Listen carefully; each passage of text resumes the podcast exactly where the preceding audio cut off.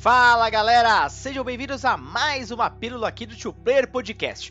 Hoje, como de praxe, vou gravar e falar sobre o último episódio, o quarto episódio da série The Last of Us da HBO. Hoje estou aqui sozinho, o Diegaço tem seus compromissos, mas logo, logo ele tá de volta, beleza? Antes da gente começar, ó, não esquece de seguir a gente aqui no Spotify ou no seu agregador de preferência e também nas redes sociais, o arroba Podcast, beleza?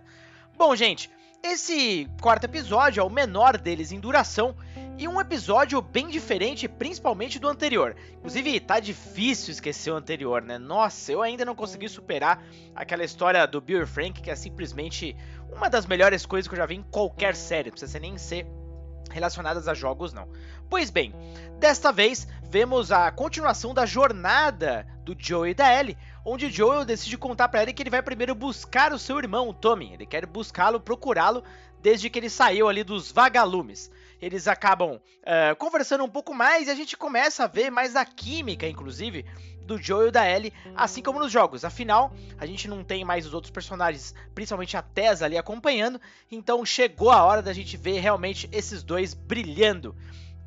O caminho é longo, Uh, são muitos e muitos quilômetros, muitas horas, né, basicamente um, um, dia de viagem.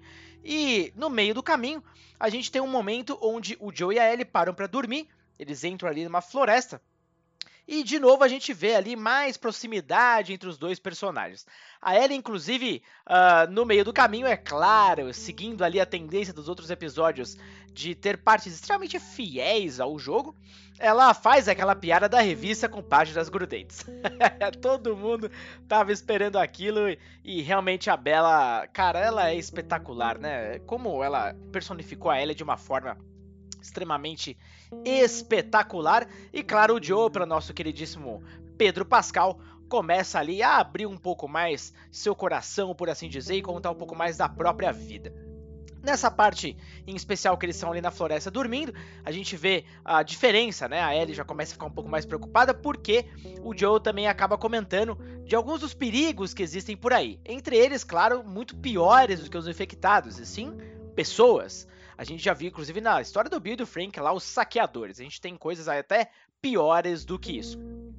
Quando eles passam, eles voltam para a estrada, continuam ali a trajetória, a gente tem uma visão sensacional, mais uma vez, da recriação dos cenários, com estradas ali cheio de prédios destruídos, cidades completamente desoladas, enfim, a gente vê todo aquele cenário apocalíptico do jogo de uma forma assim espetacular. Chegando próximo a Kansas City, eles veem que uh, parte da estrada agora está bloqueada, inclusive por um caminhão gigantesco, e o Joe não consegue encontrar uma saída. Então a ideia é dar a volta e tentar pegar um outro caminho. E gente, ali é lógico, né? Já fica o recado de que coisa boa não vai rolar. Se ali estava bloqueado é porque alguém o fez. Basicamente eles entram por uma outra área e ali aparece um cara completamente aleatório ali, como se ele tivesse sido acertado, algo do tipo, mas no fim das contas era uma emboscada. Aí começa a parte da ação, algo que a gente pouco tinha visto na série até então e que puxa um pouco mais ali do gameplay dos jogos. Com o ataque desses caras, o Joe acaba perdendo o controle do carro, né? Porque os quatro pneus são furados e ele bate. Nisso, os dois saem correndo, porque eles estão sendo ali quase baleados, né? Os caras começam a atirar feitos malucos, e ali eles ficam escondidos no carro. Nessa parte, o Joe identifica um pequeno furo ali na parede e pede para Ellie se esconder e ficar lá até que ele possa uh, chamá-la para, enfim, sair daquela área. O Joe consegue matar um deles e quando chega o outro, basicamente ali vai só na cena da Ellie, bem bem tenso mesmo essa parte o Joe também consegue eliminá-lo. Só que, para surpresa do Joe, ele não vê, vem pela porta um terceiro cara que começa a atacá-lo, vem com uma arma, né? E começa a sufocar o Joe.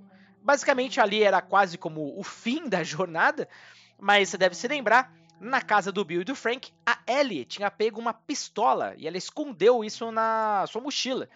Basicamente, ela pega essa pistola, vai lá e mata o cara. Em teoria, seria a primeira vez que a Ellie tinha feito isso, mas em uma conversa entre eles, ela, sem dar muitos detalhes, revela que, que não, não foi a primeira vez que ela, infelizmente, teve que uh, matar alguém ou enfim ferir alguém, mas que ela não quer entrar em muitos detalhes não, foi algo possivelmente bem traumático. Pois bem, em paralelo, esses caras fazem parte de um grupo de caçadores que haviam libertado a cidade da Fedra. E, bom, é aquela coisa, né? Eles são libertários, mas no momento que eles têm o poder, acaba virando ali quase uma ditadura e que pessoas são mortas por seus erros. É, esse grupo é comandado pela Kathleen, que é interpretada ali pela atriz Melanie Linsky, excelente atriz, inclusive, que dentre muitas outras obras, para trazer algo completamente diferente do tom que ela tem aqui, é a Rose do Tiana Hoffman. Olha só que coisa interessante. E ela sim é uma baita, uma baita atriz mesmo. Bom, quando o grupo descobre a morte dos três caras ali que foram basicamente abatidos pelo Joe e pela Ellie, eles partem na caçada por eles. Ah, vai caindo a noite e o Joe e a Ellie buscam ali um prédio, um dos prédios ali da cidade, para eles se esconderem, dormirem e quem sabe no período da manhã conseguirem buscar uma saída. Aí, beleza, eles conseguem achar um lugar e aí tem uma cena que é muito interessante. Primeiro, o Joe, obviamente, usa uma estratégia ali básica, onde ele quebra o vidro da porta espalha os cacos de vidro no chão para que caso alguém apareça, né, ele seja alertado justamente pelo, pelo barulho ali da, dos passos no vidro. Todo mundo acalmado, a Ellie começa a puxar assunto com o Joe e desde o começo do episódio ela tá usando um livro que tem umas piadocas, meu Deus, horríveis. E num dado momento ela solta uma lá que é terrível, mas é tão, é tão ruim que é boa.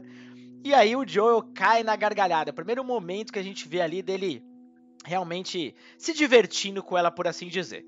Mas aquela coisa, né? Quando tem um clima bom em The Last of Us, ele costuma durar pouco. E é o que acontece. Assim que eles acordam, a Ellie, na verdade, fica chamando pelo Joe, aparece um menino, um garotinho, com uma arma mirada para eles. Quem é esse garoto? De onde é essa arma?